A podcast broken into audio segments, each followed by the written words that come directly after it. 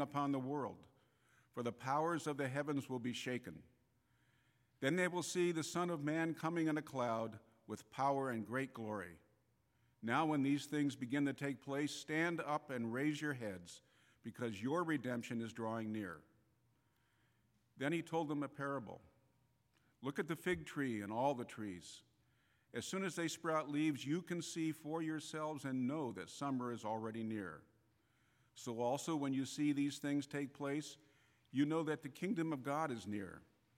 Truly, I tell you, this generation will not pass away until all things have taken place. Heaven and earth will pass away, but my words will not pass away. Be on guard so that your hearts are not weighed down with dissipation and drunkenness and the worries of this life, and that day does not catch you unexpectedly like a trap. For, for it will come upon all who live on the face of the whole earth.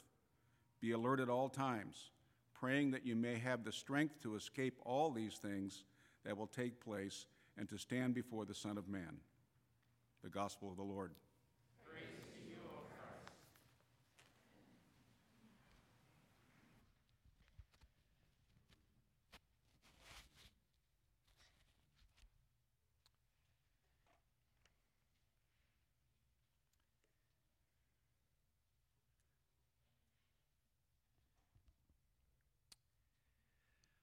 I am not, nor was I ever, a Boy Scout. As a farm kid, I was in 4 H. And that has its own stories. But because I like to go out into the woods and hike and backpack and do those kinds of things, I decided I should probably figure out how to use a map and compass. So I read a book, which was a mistake because that's not the way I learn and frankly, it's not the way most people learn in that kind of thing. You need to experience it. And I know I have a co pastor here who is an Eagle Scout, so I'm sure he knows how to find his way through the foggy mists and, and uh, brush of the Northwest. Orienteering, that's right, exactly. Yes. But I think I remember, at least from the book and a little bit of wayfinding that I've done, a little bit of map and compass skill, that um, when you're in a position where you can't see very clearly and you can't, you know, have massive clear landmarks, it's really important to have a couple of different things. In order to find your way, you need a reference point behind you, somewhere where you know you've come from, and then one in front of you where you know you are going. They have to line up just right in order for you to find your way. And then, of course, you find yourself in the middle of those two points. All right. I know there are lots of scouts and all kinds of folks here. Did I have that right? Okay. All right. I got a thumbs up from the Eagle Scout, so I'm good. That's good enough for me. Well, Advent is very, very much like this because we find ourselves with three expectations, three different expectations as we begin this new year of the church, as we begin this Advent season. First, our expectation is one that it almost sounds a little weird to say expectation because we're looking back. And this may be the clearest one to us in this Advent season. We're looking back to the birth of Christ. We're looking back to that event that, again, I'm broken record on this, but I'll say it again, I think is what makes Christianity unique that God took on flesh and became one of us in order to live among us and to die for us and be raised again. All of that kind of comes together, but we're looking at that day, that day when Christ was born. But the other expectation, and the one that we're looking at today as we, and it might surprise you, we're, we're in Luke chapter, gosh, we've just started the year of Luke and we're already in chapter 21. We're almost done with the whole book. But we're looking forward. We're looking to that reference point in the future when Christ will come again. We don't always say it at the communion table, but, but uh, those, that proclamation that we make as, as God's people Christ has died, Christ is risen, Christ will come again. We have that hope, we have that reference point into the future. But there's a third point as well, and again, it kind of lines up with how we line ourselves up when we're trying to find our way, and that is where are we now? That reference point is important too when you're orienteering, and it's important in our expectation, in this new year expectation for Advent. That Christ indeed isn't just about some quaint story in the past or some distant hope in the future that divorces us from the present, but it actually is Christ being born in our hearts today. And so this Advent season becomes a time for us when we are preparing our hearts and our minds, making space for Christ to be born anew. What will that consistency of God and that future hope bring to us this day. I think of an example of kind of holding this together from when I was in college. And there were a lot of papers, of course, in college, and most of them I got through, right? Usually I was a late night writer or an early morning to get up and print it out five minutes before class started. That was just how I rolled. One of my professors later on in seminary, I talked about this disorganization. He said, No, no, no. It's just a type of organization. I'm holding on to that. Doesn't always work, but some, oftentimes it does, strangely enough. All right, well, anyway, I mostly got through those papers, but there was one that I enjoyed. I could have gone on and on with this paper. It was a research paper for a drama class. It was just kind of an extra class that I threw on in my last semester. I look back now and I think, man, I wish I would have taken more of these. But it was a research paper on a character. A couple of us were put together and we had to do this sort of scene for our drama class, but we had to research the character, really get under their skin, try to feel, figure out what made them tick, what their history might be. Some of it was guessing game, but some of it you could base on other things. And this particular character was a man in the, ni- the early 1940s who was in a Jewish ghetto in Warsaw, Poland, occupied, of course, by the Germans. And there was a particular transition that was taking place, and he had come home that night. He was a leader, and he was trying to figure out how they were going to lead their people. And in the midst of that discussion, and all the weight of the world on him and on others and on his family, thinking about himself as a husband and as a father and, and as a leader in his community, with all of that upon him, they stopped as a family and they lit the first candle for, this, for, the, for the eight days of Han- or the eight nights of Hanukkah. Now I know the obvious reasons why that paper was meaningful to me because I from being dragged as a 12-year-old to be in a play when I was a kid in a musical, which I ended up liking, but don't tell my parents that because I need to be right. Um, even then, even in the past. But I know why I enjoyed it because that's a passion of mine, doing that kind of dramatic stuff. But there was something else that spoke to me in that that I don't think I realized until later. And I know, I know it spoke to me a kind of eternal truth of God's presence because we still use the words that were used around that candle lighting during that little play in that class. When we light our Advent wreath, the kids and I, while Karen reads, say, draw that light to ourselves, and we say, Baruch atah Adonai Eloheinu. I don't know if that's the tune, but that's what we made up. But the words are ancient words. Blessed are you, O Lord our God. Blessed are you, O Lord our God. Playing that character and thinking about what he was going through in that moment with the weight of the world upon him and probably death at death's door in the near future lit that candle anyway in that present moment, drawing from God's presence in the past with hope for what God might do in the future that spoke to the situation in the present.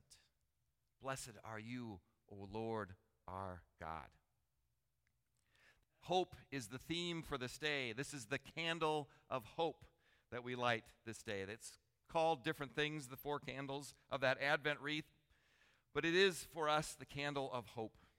As we begin a sort of backwards journey through the Gospel of Luke, as I said, we're almost to the end here as we start this week. But this is like that reference point for finding your way through the wilderness, that point ahead. We need to know where we're going. I'm curious do any of you out there read the last page of a book or the last chapter of a book before you start it? It's okay, it's a safe place. You can raise your hand. There are some people who do this. Yeah. My wife has a particular reality show, and she she goes to the, the spoilers and she reads, you know, what's going to happen in the end, who's going to kind of come out on top. And then she goes back and watches the show. That would drive me absolutely crazy, right? I like those surprises, but she wants to know what to pay attention to. She wants to know how it's going to come out before she enters into the story. And some of you obviously are like that as well. How does this end? Where am I headed? What's the reference point this day? Well, this is more serious, certainly, than a book. It's way more serious than a reality show. I'm going to say that clearly. So there's a need for evidence for us that the future isn't a lie. That is the other reference point. We can look into the future and we can hope into the future. We can listen to Jesus' words in Luke's gospel and think, that sounds really nice, but what evidence do we have to even believe in that? And that's where that other point becomes so important. That other reference point of where we have been, where God has been for us and with us. We look back to that birth of Christ some 2020 plus years ago. And we can see, aha, yes, God has been faithful. And we can look beyond that, and beyond that, and beyond that, through the promises of God that have come through so many covenant promises, through the deliverance of God's people from Egypt, through the coming out of the exile in Babylon, and so on and so on. We can look back and see these vivid images and these vivid stories of God showing up in history. Jesus speaks in the language of apocalyptic or kind of revelatory language. There's vivid, there are vivid images in this gospel for today the heavens being shaken, the Son of Man appearing in the clouds. These metaphors, these, these kind of visions, so to speak, they help us express and they helped the biblical writers express their community's trauma while also offering this powerful hope in the midst of those experiences. Audrey West writes about this, and she goes on to say when the present reality includes wars and political tumult, distress among the nations, as Luke says, when it, in, in, includes catastrophes and floods and fires that seem unending, signs in the sun, the moon, and the stars, you know, the smoke just kind of blotting things out, when there's a global pandemic, when we are breathless from fear and foreboding, as it says in our gospel for today unemployment, a rise in hate crimes, all kinds of divisions going on around us, displacement of refugees by means of terror or anything else that traps people into fear or despair, she says, things that weigh our hearts down. It is then, it is in those moments that we look for the coming of the Son of Man, the Christ whose promised future makes all the difference for today. She goes on to ask the question that I think is a rich question for us to ask To whom does the future belong? That's our question for today. And as we ask that question, we can look back and say, Who has had the past in his hands? To whom does the future belong? And if that future and that past belong to God, the God we know in Christ Jesus, then so does this present day, this present darkness, this present light shining in the darkness. Because when everything else is stripped away at particular times of life, or when we just simply become aware that the charade we have, that we are in control of life, that we are in control of the earth, that we are in control of everything in our future, when that's been stripped away, we come to hope. We come to the word for this day. Yes, we do remember that day when Jesus was born, and we do look forward to that day when Christ will come again, as, as Susan Briehl so beautifully says. She says that day when Christ will come again, gathering God's beloved people into one embrace and mending with mercy what sin has torn apart. But that day that we celebrate, if we just simply think about it in the past, then we become sort of, uh, sort of a club of remembrance of when God used to do these powerful things. And the danger in just focusing on the future is that we become detached from this world and we think, well, I'm, gonna, I'm just going to kind of lift myself above all of these cares of the world and wait for that coming again. In some ways, that's the issue in the, church in Thessalonica, the church that Paul speaks to today in our second reading. We have just a few short verses, but what does Paul do? He turns them away from just looking forward, like, hey, we're just going to escape this, we're just going to ignore all this stuff, and we're going to wait for Christ to come. He says that's great to have that reference point, but then he draws them into community. He draws them into the needs of the world right now. He draws them into sharing the message with one another. And he rejoices in the fact that they have that community, that gathering together to strengthen one another for this present time. The reality that that day, that day is coming, that day has been, but that day is also right here and right now as Christ is born in us, in our hearts, in our minds, and in our community, together in this place and the community we reach out to with God's good news. In this present darkness, our light shines. We're going to get an example of that on Wednesday night as we come together for this God works, God's work, our hands. And we're already hearing from those, anticipating that, looking forward to that event to be a blessing to their community, a blessing to their family, a blessing to our community and family. This is the time when the darkness is heavy, when it weighs upon us. And just as obviously as we look forward to the spring and the summer when the leaves sprout, so God's kingdom is near, again and again coming to us, no matter what the circumstances of life, no matter how heavily that earth quakes and shakes, no matter what comes upon us or upon the world. We stand with hope in this time knowing what God has done, knowing what God will bring fully to completion, and exercising our freedom to live into that hope in this day, in our very actions, in just very stuff of life. May that be our hope. May that be our work and our joy together as God's people, together as a community of faith and beyond. Amen. And Happy New Year.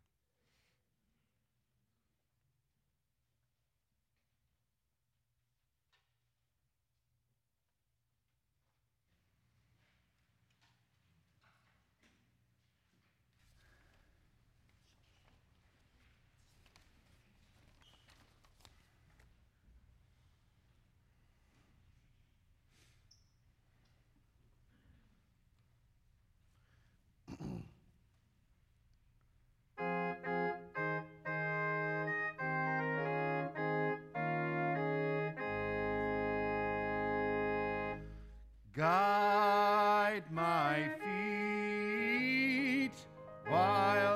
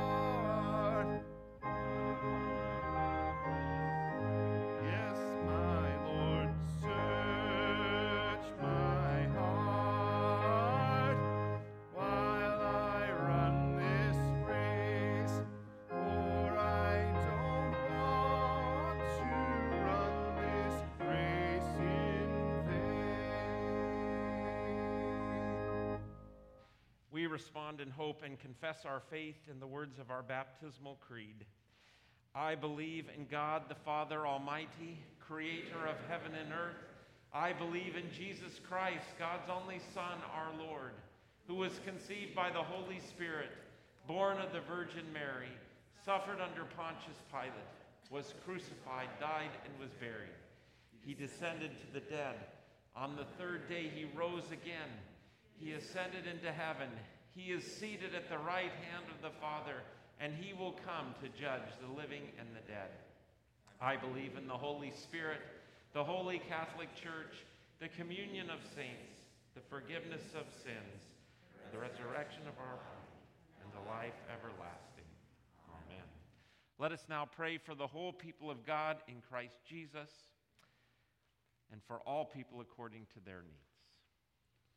Almighty God, give us your spirit that we can be people of hope and expectation, knowing that your promise and word is dependable. Lord, in your mercy. Hear our prayer. God of righteousness, we pray for all in positions of authority. We pray for our elected officials that they exercise their duties justly. Lord, in your mercy. Hear our prayer. We pray for our Supreme Court as they deliberate on so many crucial cases. Lord, in your mercy. Hear our prayer.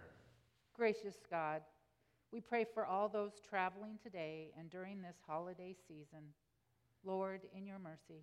Hear our prayer.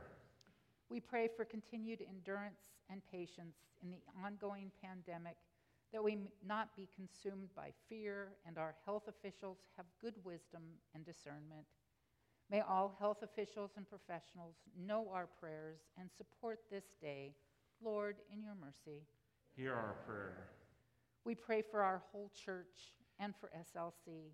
As we move into Advent, we pray that our witness to your word and our sense of urgency grow. Lord, in your mercy. Hear our prayer. Be with all of our homes and families gathered here or remotely this day. Bring your healing, peace, and new life. Lord, in your mercy. Hear our prayer. God, we also pray and for those in our community who need your care and strength. We pray for Barbara Barron, and she is in hospice. We pray for Sue Bernhardt and Ron Manbeck as they recover from their surgeries. God, we pray for all those battling cancer, for Judy D. Carbonell, Rudy Burris, Dee Cotter, Sue Bernhardt, George Roberts, David Keller, Dave Rosenbaum, Dave Ryan, David Trexler, John Adair, Julie Enger, Melanie Evanelli, Jim Weisbrot, Elizabeth Damaheide, Ron Maddox, and Carol Wales. And God, we also remember Alex Cotton, uh, uh Crystal's 14 year old daughter who's been diagnosed with a tumor in her shoulder. That's aggressive form of cancer, and so we pray for discernment for her doctors and surgeons. We pray for her healing. God, we pray for our deployed and military support and their families, for Christian, for Andrew, for Daniel, for Austin, for Rebecca, for Megan, for Jared, for David, and all their families, all on our continued prayer list and those that we bring to you now aloud or in the quiet of our hearts.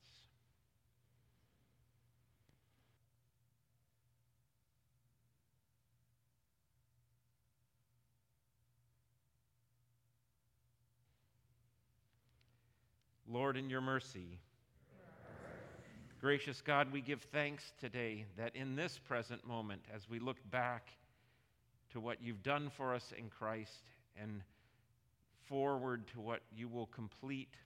We give thanks that you are been present with us right now through your word and now through this supper, through this meal, you come and make yourself known to us, your grace, your forgiveness, your love, and your presence. And so be with us now as we move to sharing in this meal. We pray all of this trusting in your mercy through Jesus Christ, our Lord and Savior. Amen. The peace of the Lord be with you all. Please share that peace however you would like to those around you.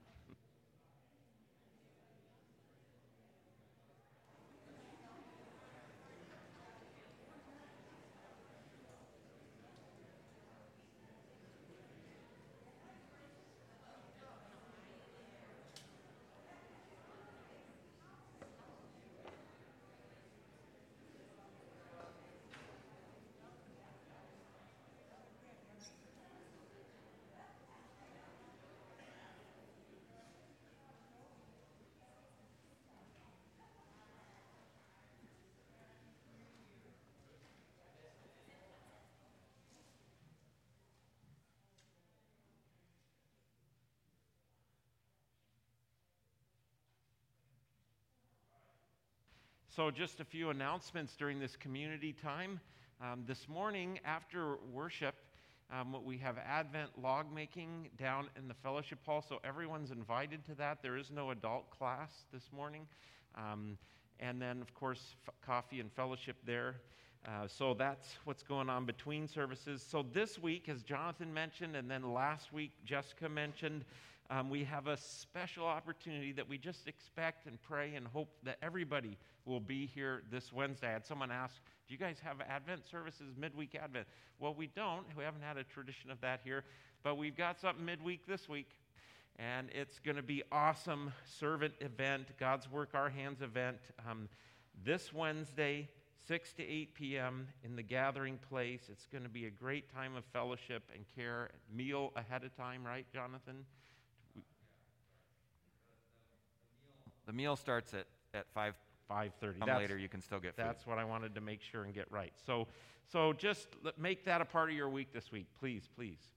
Christmas variety show coming up here, so remember to put that on your calendar and make a note for and get those uh, acts and Sign up for that. And then military outreach event is happening on December 12th. Check out the beacon. Mark your calendar for that as well. Please pore over your beacon and check out your e-news each week. Um, so this is a time when we pass our offering plate. Typically, I do want to remind you to send those friendship pads down the aisle for those in-person worship, and then at home you have that connect card. Um, it's really helpful for us to, for you to fill that out so we know who's engaging from home during this time. And then also, it's a great way for you to let us know any prayer needs, any concerns, feedback, etc. Helps us stay connected. Of course, when it comes to our giving during this time in the service, you can, uh, as you leave, you can put your physical offering in the back as you go, or you can use our various electronic means of giving. So now let us stand and sing our offertory hymn.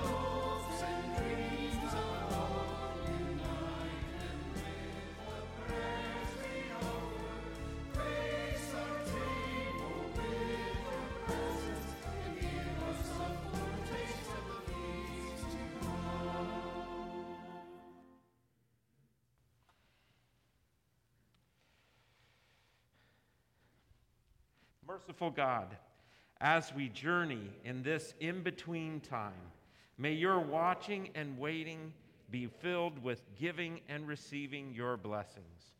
We joyfully return to you what you have first given us ourselves, our time, and our possessions, signs of your gracious love. Through Jesus Christ, our Lord. Amen. The Lord be with you. Lift up your hearts. Let us give thanks to the Lord our God. It is indeed right, our duty and our joy, that we should at all times and in all places give thanks and praise to you, Almighty and merciful God, through our Savior Jesus Christ. You comforted your people with the promise of the Redeemer, through whom you will also make all things new in the day when he comes to judge the world in righteousness. And so, with all the choirs of angels, with the church on earth and the hosts of heaven, we praise your name and join their unending hymn.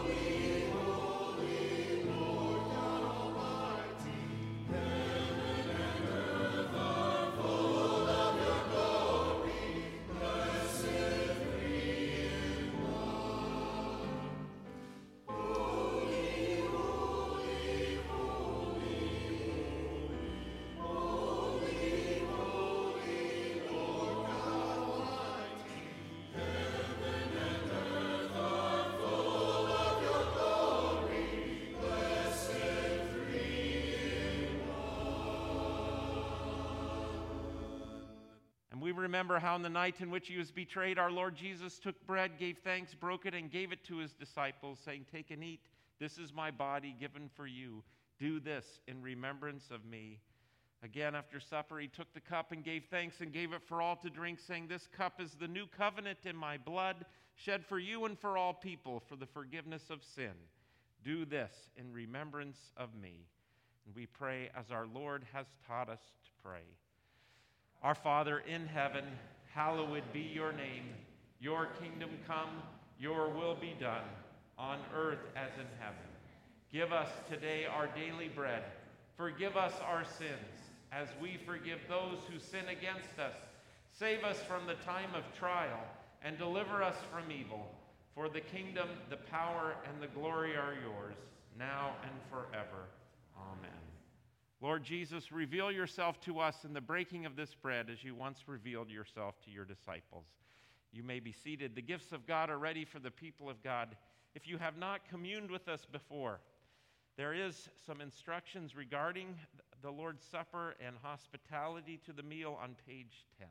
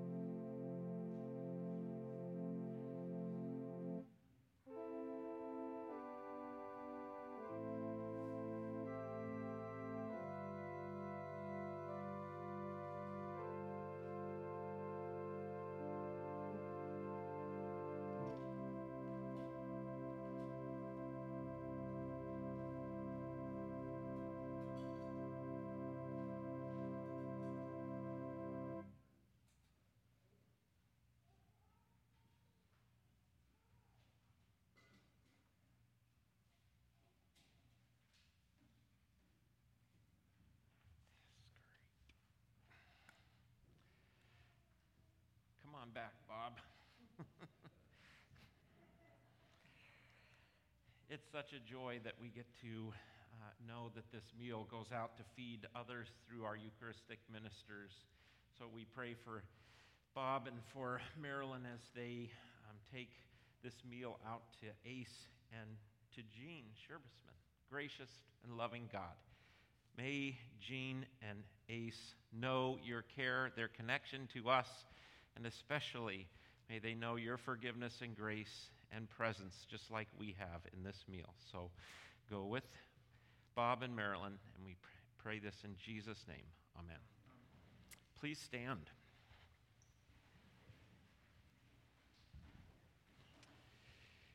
May this, the body and blood of our Lord and Savior Jesus Christ, and the strengthen, keep, and unite us now and forever. Amen. Let us pray. We give you thanks, Almighty God, that you have refreshed us through the healing power of this gift of life. In your mercy, strengthen us through this gift, in faith toward you, and in fervent love toward one another. For the sake of Jesus Christ, our Lord. Amen. May the Father of promises bring you hope the Christ child fill your heart with peace. The Spirit ignite your joy inside and out. And may the love of the Trinity, Father, Son, and Holy Spirit, fill our world with unending love. Amen.